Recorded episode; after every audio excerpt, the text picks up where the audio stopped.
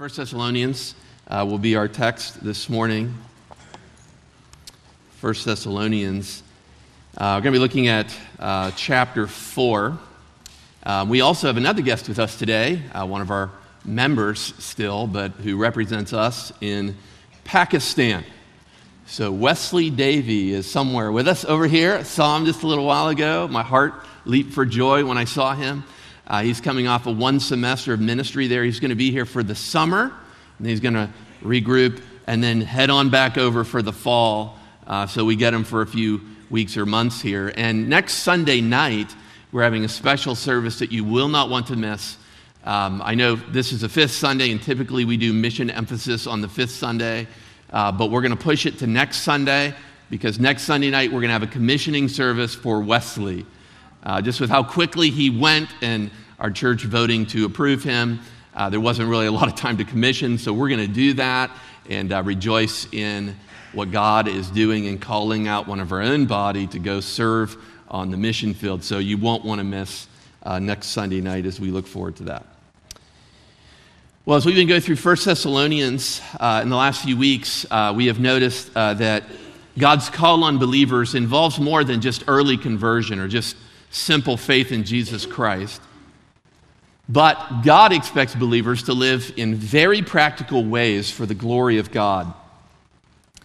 So we study 1 Thessalonians, we say chapters 1 through 3 were primarily about the past, and Paul rejoices in everything God did in saving them and then leading them to initially be faithful in the midst of opposition from Satan. However, when you get to chapter 4, Paul imagines a bright future for this church as well an exciting future where they would demonstrate behavior that is worthy of God and the gospel that saved them. As we get into chapters four and five, I think there are six significant areas that he's going to emphasize. And we've looked at some of these. I think it's important to remind us that Paul's not just like randomly picking different areas. Of course, the Holy Spirit is leading him in the process. But I think Paul's also responding to a report that he received from Timothy about some issues, some problems, some sinful patterns in the church. And so in verses 1 through 8, we looked at in chapter 4, we noticed the first sinful pattern or habit that they need to break was some within the church were defrauding other believers of their spouse. They were being immoral, they were not holy, and so Paul reminds them you must you, you must not do that, but you must live in ways that reflect the change that was worked in your conversion. And then a few weeks ago, we looked at verses 9 through 12, and there the second topic was that they must commit themselves to brotherly love and not sponge off of each other. Remember that? Uh, it's been a while, but they, they must work hard with their own hands, demonstrating brotherly love toward one another. Well, when we get to chapter 4, verses 13 through 18, we get to another subject or topic that Paul considers. And it, it appears that this is uh, the presenting problem for the whole book. If you remember when we first started the series, I said that I think that the biggest problem that Paul's addressing in the church is that although they had faith and love that was continuing and growing, their hope was waning. Their hope was waning, maybe because of the suffering and the opposition. And so today we go into a text where we can see that very clearly. So we'll look and see how was their hope waning in the return of Christ in, in chapter 4, verses 13 through 18. Now, before we get into these verses, uh, let me just give an illustration I think that will uh, hopefully capture the point of this text. Uh, before living in Virginia Beach, uh, our family spent 15 years in the the Midwest, the upper Midwest, in Wisconsin and Minnesota. While living in that area, I somehow avoided going ice fishing, except on one occasion at a church men's event. I was guilted into it. I did not want to do it. I thought the whole idea was crazy, had no desire for it. The whole day started out terribly. Remember, I drove my suburban to the lake, but I chickened out right before the front tires were to go on the lake. Something about the concept of driving this heavy SUV onto a lake did not seem right to me. So I went home and I, I really committed a tragic mistake. I went home and I got our car. We had a little car at the time, a cheap little car. It was a PT Cruiser. My children called it a PT Loser. Uh, but uh, if you have one, I apologize. Uh, so I, I, went and got the PT Cruiser, and I actually started out onto the lake, and uh, this car was terrible in the snow. Uh, my mistakes continued until uh, finally I got stuck in the snow in a snowbank in the middle of this lake, middle of nowhere. And then I didn't want anyone else to know about it. You know, I was just proud about that. Well, somehow the leader of the trip found out, and he called me and he told me that two other men in SUVs were stuck on the lake as well. It made me feel a little bit better. I helped people, uh, tried to help others off. Those two men, they helped me. Finally, got my car parked uh, off the side of the lake, and I found uh, that in the center of this lake is where our group was, and there was this little shanty that I was supposed to get to. And so by this time, I mean, it was extremely cold. I was fatigued, and I just started walking across the lake. Put my head down. Have you ever been cold like this before? And just walking, and thought, the whole way, along the way, I would occasionally look up and see that little shanty and just imagine the warmth of that shanty. It kept me going. In life, sometimes when we face difficult issues, one object or thought or promise compels us to keep going. Well, Paul draws the reader in this text, I think, to the greatest, most profound object of hope ever available to people. It is the return of Jesus Christ. I want to look at this passage with you today, and I want to consider uh, what this text meant for Paul and his original readers, the Thessalonians, and then apply it to our lives and ask how we can live better because of it. This text starts out in verse 13 with an opening declaration. I've got three points today. An opening declaration is number one. Look with me at verse 13 says, But we do not want you to be uninformed brothers about those who are asleep, that you may not grieve as others who have no hope. Here we learned, uh, I, I, think we learned even before this, early in the epistle, that the very nature of the Thessalonian conversion was that they were longing for the Lord Jesus to come back. In verse 10 of chapter 1, it says, And to wait for his Son from heaven, Jesus who delivers us from the wrath to come. So the Thessalonians were saved to this. They were looking forward to Jesus returning at any moment. Yet, what seems to have happened is that since they were converted just a few years before, some of the brothers and sisters in the assemblies of, uh, Thessalonica had died, had fallen asleep so that other believers who were remaining were overwhelmingly sorrowful about their loss. In verse 13, I want you to notice just a few things about the text. First, I want you to know that how Paul describes those who have died in Christ. He says, those who are asleep. It's a very fitting word. It's a metaphor, I think, and it just tells us or reminds us that one day they're going to stir and they're going to arise and wake. It's a, it's a fitting metaphor. Unfortunately, some people come to this text and think that what this means is that when someone dies in Jesus Christ, they enter into like a soul sleep where they're just unconscious for a while, waiting for Jesus to return so they can be awake and then enjoy him. But that is not at all what the scriptures teach. The scriptures say, for to be absent from the body is what? Present with the Lord. Okay, we're going to talk a little bit more about that in just a little bit, but you will not go unconscious and sleep in a grave waiting for Jesus to do something. When you die in Jesus Christ, you will instantaneously be in his presence, enjoying him forevermore. Now, second, notice that Paul is not forbidding grieving over the death of loved ones. Tears at the funeral or death of a spouse or loved one are not wrong. Tears are often a sign not of weak faith, but a sign of deep, great love. I think of what Paul said in uh, the letter to the Philippians when he considered the potential death of Epaphroditus. He said, God spared him, and that is a great thing because if he would have died, we would have sorrow upon sorrow.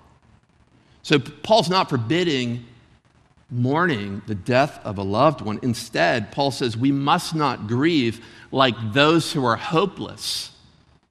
Certain type of grief we shouldn't engage in, like those who are hopeless.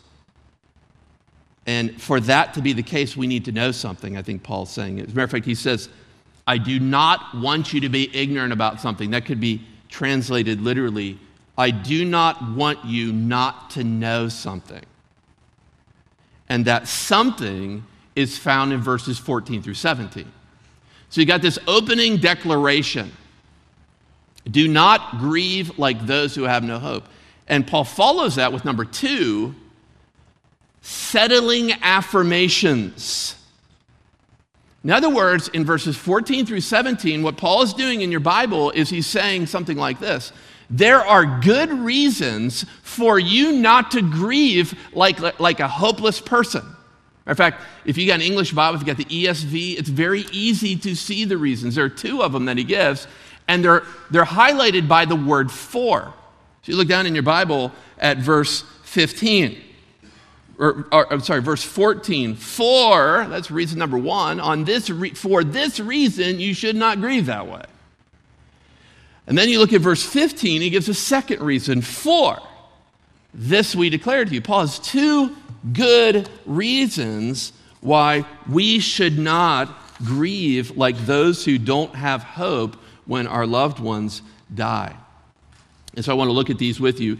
In verse 14, first, he says we should have hope because of Christ's resurrection.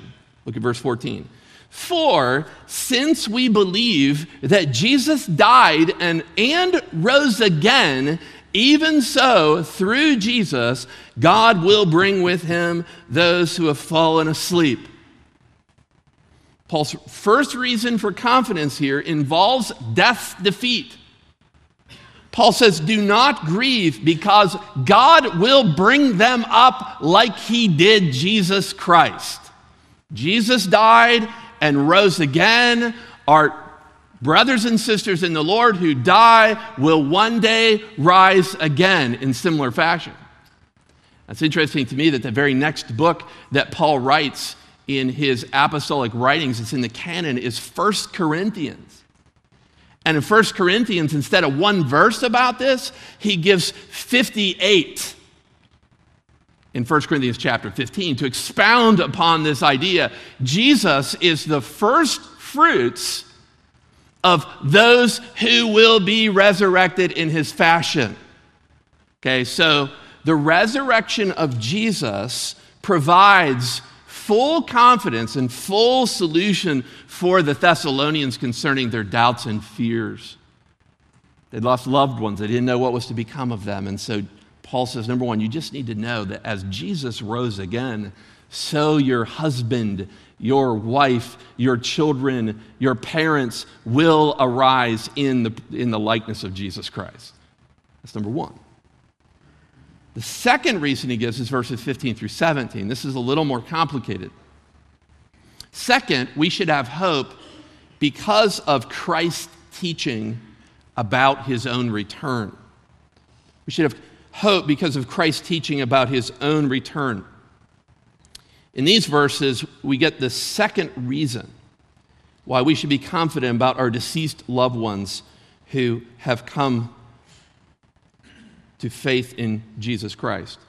Okay, so let's look at verses 15 through 17. For this we declare to you by a word from the Lord, that we who are alive, who are left until the coming of the Lord, will not precede those who have fallen asleep. For the Lord himself will descend from heaven with a cry of command with the voice of an archangel and with the sound of the trumpet uh, of God, and the dead in Christ will rise first. Then we who are alive, who are left, will be caught up together with them in the clouds to meet the Lord in the air, and so we will always be with the Lord. As we go through uh, this text together, Paul describes the second reason as a word that he has from the Lord. Did you see that in verse 15? And we won't take the time to go there, but I think what Paul's doing here is he's letting us know that he's aware of something that Jesus said about his return that should be encouraging to the Thessalonian believers. In 1 Corinthians chapter 7, Paul is talking about singleness in marriage. In that passage, he'll from time to say, time say, But I have something for you. I have a command for you in this area. And other times he'll say, I don't have a command, but I'm aware of something Jesus says. I have a word from Jesus or the Lord about that, about this. And so when Paul does this in different epistles, I think what he's doing is he's saying, I am aware of something Jesus said on the topic. And in this case, I think what Jesus said will encourage you. Now, unfortunately, Paul doesn't tell us where, where it is, if it's in a gospel or if it's something else that he had, had been revealed to him. I think what Paul does is he summarizes it. He alludes to something Jesus said. And so this word from the Lord will bring them strong confidence and assurance. But let's actually look at our text to see what we can learn about this word from the Lord. I think the main idea of it, as summarized by Paul, is found in verse 15. This we declare to you by word from the Lord that, and here it is, that we who are alive, who are left until the coming of the Lord, will not precede those who have fallen asleep. Paul says here clearly, those who are alive, believers in Christ, at the coming of the Lord, are at no advantage over those who have already died in Christ. Then in verses 16 and 17, Paul gives a, a deeper, fuller explanation of this, and he basically gives us some word from Christ here that uh, describes what's going to happen in three sequential cosmic events. Okay, so verse 16. Stage one is the Lord comes back. The first eschatological event he mentions is the coming of the Lord. I, I, don't think we should miss this. And Paul emphasizes it. He puts it right at the beginning. He says, For the Lord, and then he, he adds this pronoun, himself. In case you're thinking about like some other person, the Lord himself will descend from heaven.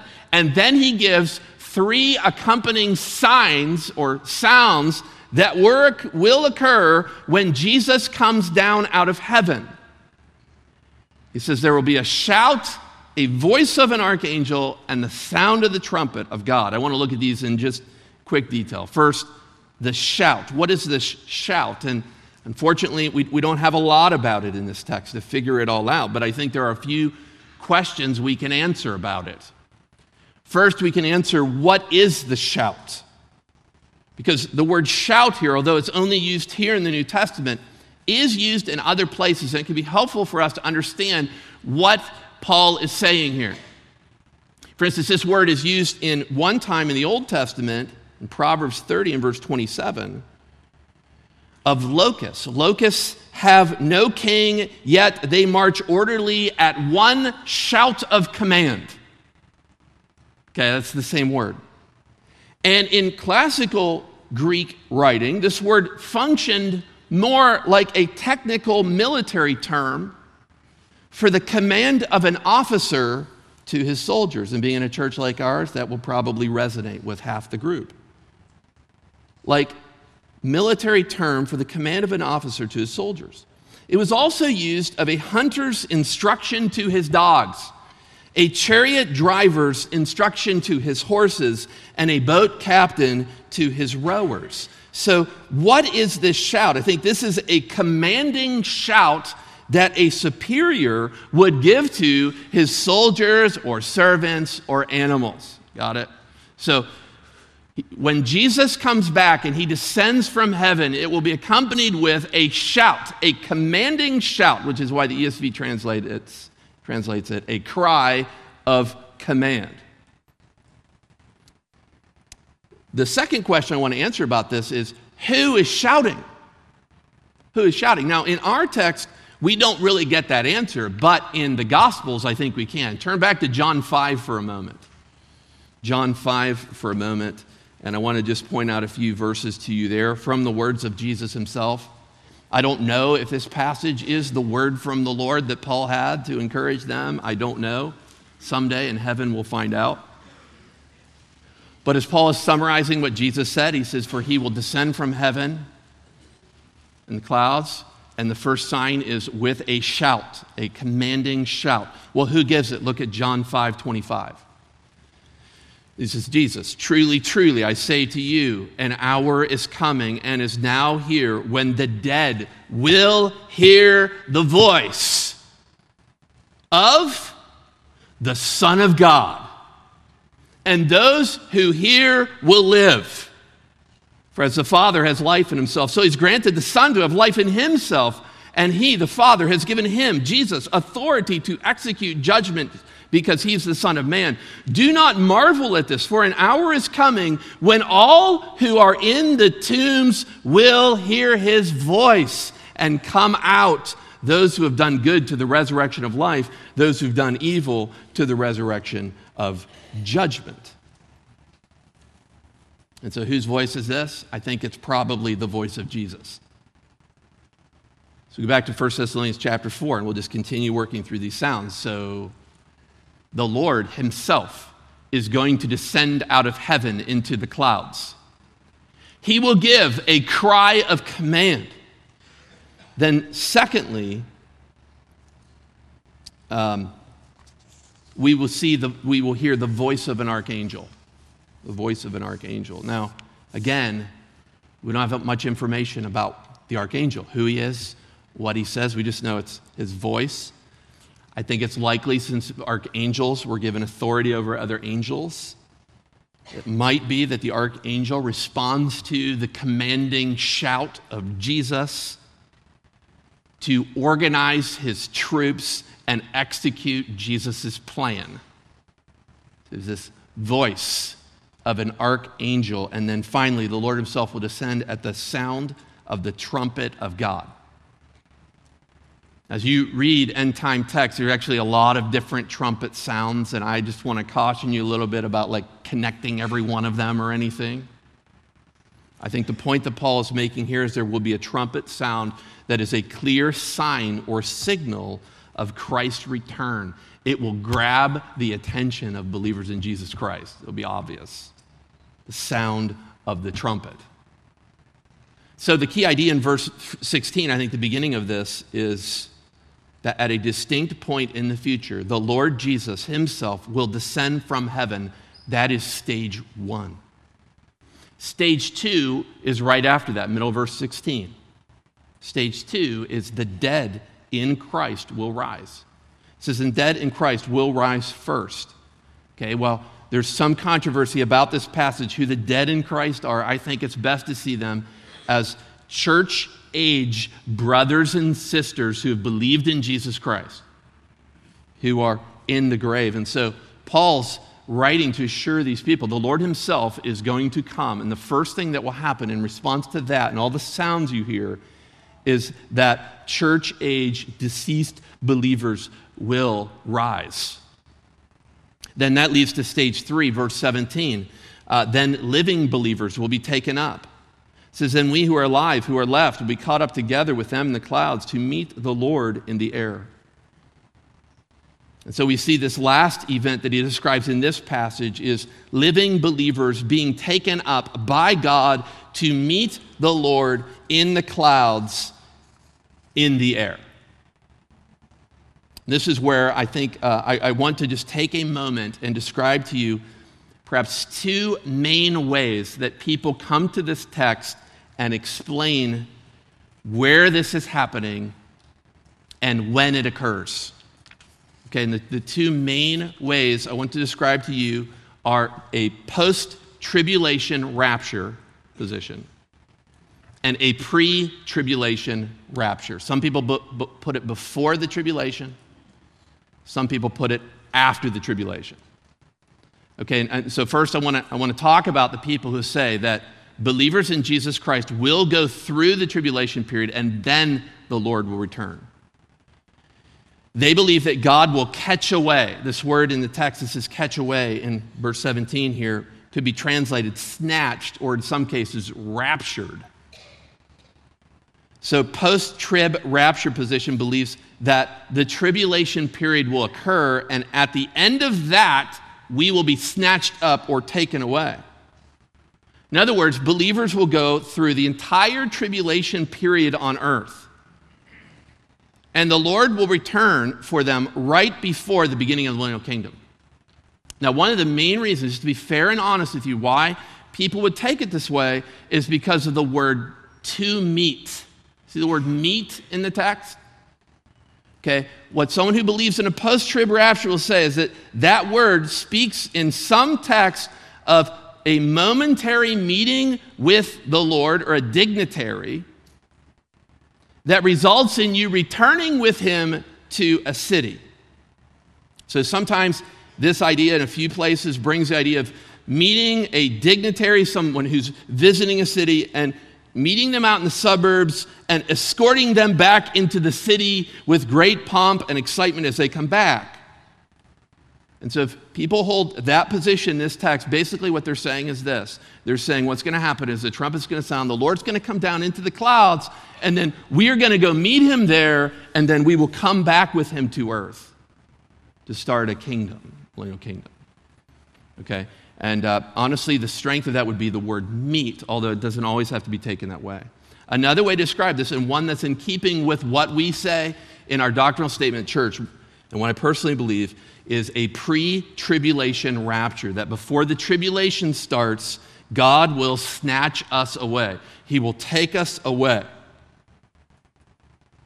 Believers, both living and deceased, will be transferred to the clouds, inherit their new glorified bodies, and then will continue on to heaven with the Lord for seven years. Okay, and so this way of taking things is to say that the second coming has two phases. He will come and he will rapture the church, and then seven years later, he will return to set up a millennial kingdom for Israel for a thousand years, and we will come with him. You said that's pretty overwhelming. Well, come back tonight. I'm just going to overview end times with you 30 minutes. One of the reasons I would think this is the best way to take this is because the words caught away or snatched away in your text is used by Paul in one other place, 2 Corinthians chapter 12. And there in verses 2 and 4, in that passage, Paul talks about being caught up or snatched away up into heaven, where he saw visions and revelations from Christ. Their snatching away meant he was taken up to the third heaven, the text says. The word is used only one time in Revelation, the word snatched away. And in Revelation, it is speaking about a child that is snatched up to God before his throne in heaven. In other words, in the New Testament, when God is the one snatching people away, he always takes them to heaven. Now, I think it's hard for us to be dogmatic in this one specific text because Paul does not tell us if Christ takes us to heaven or if we return to earth, simply that we'll be forever with the Lord. But it seems best to see our direction continuing upward unless we're told something different. There are other very good reasons to believe that the church will not go through the tribulation period the time of God's great wrath upon the church as well. There are a lot of New Testament texts that will tell us that we will not experience God's wrath or the day of God's great wrath as well. But again, Paul's literary point in this text is not to tell us that. And so as we go back to the text, go back to 1 Thessalonians chapter 4, I want to get the result of Christ's word, the end of verse 17. The result is we meet the Lord in the clouds, and so we will always be with the Lord. God will raise deceased believers and will translate living believers to the clouds to meet Jesus. And this results in us always being with Jesus from that point on. We will never be separated from him again. And that leads one last point, and that is verse 18, and why this text is even put here by Paul in the first place. I said I have three points today. Number one, an opening declaration. Number two, a settle, settling affirmations. And number three, some final instruction. Final instruction is very clear. Therefore, encourage one another with these words. In this verse, Paul uses a strong word of conclusion, therefore. This is like a classic Pauline word. He only pulls it out certain times, and it's when he's drawing out an important conclusion. Paul's conclusion in this passage is that these words, this text, should be used to encourage brothers and sisters in the Lord.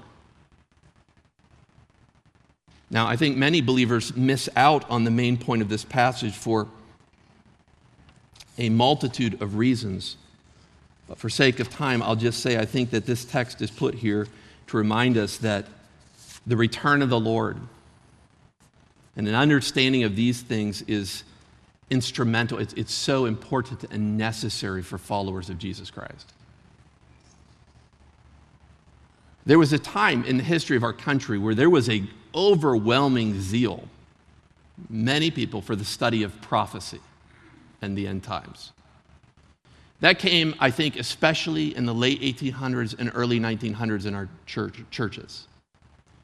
What was happening just previous to that is there was a, a, a very dark time in the history of our country where seminaries and denominations were abandoning belief in the inerrancy of Scripture and the fact that you could be saved only through the gospel of Jesus Christ. Can you imagine churches and seminaries teaching there are other ways or there are errors in this book? Well, that's what was going on. And so there was a large work of God that he did primarily among lay people in churches who believed, they had this impulse. I shouldn't believe what the seminary professors are saying about there being errors in the book. I know I can trust what it says. And so, what they started doing in the early 1900s is they started having Bible conferences all around North America, like the Niagara Conference. And in these conferences, often they turn to a study not only of Scripture, but a study of what Jesus said and what Paul says about the end of time. Prophecy conferences. Now, in our culture and world today, we aren't really into studying it. I think there are some reasons for that. I think we've been burned by people setting dates and acting really confident about stuff that they shouldn't. But shouldn't we think and talk a lot about the return of Jesus Christ, our Savior? I think of just, let me just give you a few New Testament authors and what they said about this. I mean, we read one already, Simon Peter. What did he say? He said, The end of all things is at hand. I mean, if I stood up here today and I zealously proclaimed that message, the end of all things is near, I might be driven out of this church. I was like a crazed lunatic. Yet this was an impulse for Simon Peter. He believed that the end could happen at any time and that it was fast approaching. 1 Peter 4 7, the end of all things is at hand. Therefore, be sober, self controlled, sober minded for the sake of your prayers. Listen to him in another verse. Therefore, preparing your minds for action and being sober minded, set your hope fully on the grace that will be brought to you at the revelation of Christ. What's he saying? He said, There's coming a day in the future where Jesus will be revealed. And what I want you to do is set your hope fully on that, on Him. Paul the Apostle, in 1 Corinthians 7, verse 29 says this This is what I mean, brothers. The appointed time has grown very short. Doesn't sound like much preaching today. From now on, let those who weep mourn as though they are not mourning, those who rejoice as though they're not rejoicing, those who buy as though they had no goods, those who deal with the world as though they had no dealings with it, for the present form of this world is passing away. It's like in process, this is already occurring. From the perspective of Paul the Apostle. Think of the words of the beloved disciple John in 1 John 2 and 3. He says this He says, And now, little children, abide in him, so that when he appears, we may have confidence and not shrink from him in shame at his coming. He says later, Beloved, we are God's children now, and what we will be has not yet appeared. But we know that when he appears, we shall be like him, for we shall see him as he is. Listen to what John, the beloved disciple, says. And everyone who has this hope in him purifies himself as Jesus is pure. Says we have a future hope that one day Jesus is going to come back and we're going to be like him. And everyone who has that hope purifies him today as Jesus himself is pure. Listen to the author of Hebrews, Hebrews 9 and verse 28 says, So Christ, having been offered once to bear the sins of many, will appear a second time, not to deal with sin, but to save those who are eagerly waiting for him. Men and women, these men, these scriptural authors, did not know exactly when Jesus would come back. The Holy Spirit did not reveal that to them. Only the Father knows that. But their impulse was right. He might come back at any time, and it changed the way that they lived. So, do you, you believe that Jesus is coming back soon? Do you sense the shortness of time and does your bright future change your present existence? May his promises here, this word from the Lord, encourage you to live daily in light of your future. There's a great English social reformer of the 19th century, mid 19th century. His name was Lord Shaftesbury. It's reported that he said this on one occasion. He said, I do not think that in the last 40 years I have lived one conscious hour that was not influenced by the thought of the Lord's return. Now, he might be exaggerating there, but his testimony is I can't think of one conscious hour that I have lived without thinking about the Lord's return. And it motivated him as a public leader in Great Britain. How about you? May his promises, this word of the Lord, encourage you to live daily in light of your future. And may his promises here in this text encourage and comfort you if you have lost a loved one, a believer, to death recently. Do you know what happened one second after he or she died. That's even overstating it. Well, his soul left his physical body and he awoke self aware in the presence of Jesus. He might possess some sort of temporary body or now, but regardless, his soul is in the presence of Jesus. And one day soon, when Jesus comes back, God won't forget about his or her body. No, in a moment, in the twinkling of an eye, he or she will be raised, and you will meet Christ together with him or her in the clouds. Our dead loved ones are not disadvantaged. We will see them then and enjoy Christ forevermore. Amen, brother. To go through this text, it, it reminds me of a song I used to sing when I was a little boy. I grew up in a country church in Clymer, Pennsylvania. And uh, we sang this song about this great reunion we'll experience in heaven. I want to close with these words. There is going to be a meeting in the air, And the sweet, sweet by and by. I'm going to meet you, greet you over there, and that home beyond the sky. Such singing you will hear, never heard by mortal ear. Twill be glorious, I do declare. And God's own Son will be the leading one at that meeting in the air. Be encouraged, men and women. There's reason for hope. Keep your eyes open, keep them fixed, keep them looking for Christ who could come at any moment. Let's pray together. Father, we thank you for this text of Scripture, 1 Thessalonians 4 13 through 18.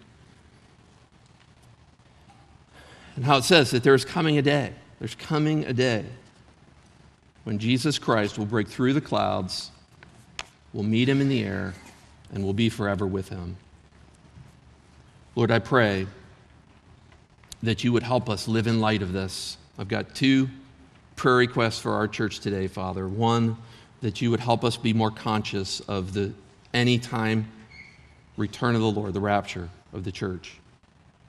And then number two, I pray for my brothers and sisters in Christ who've experienced overwhelming loss in the last few months or years.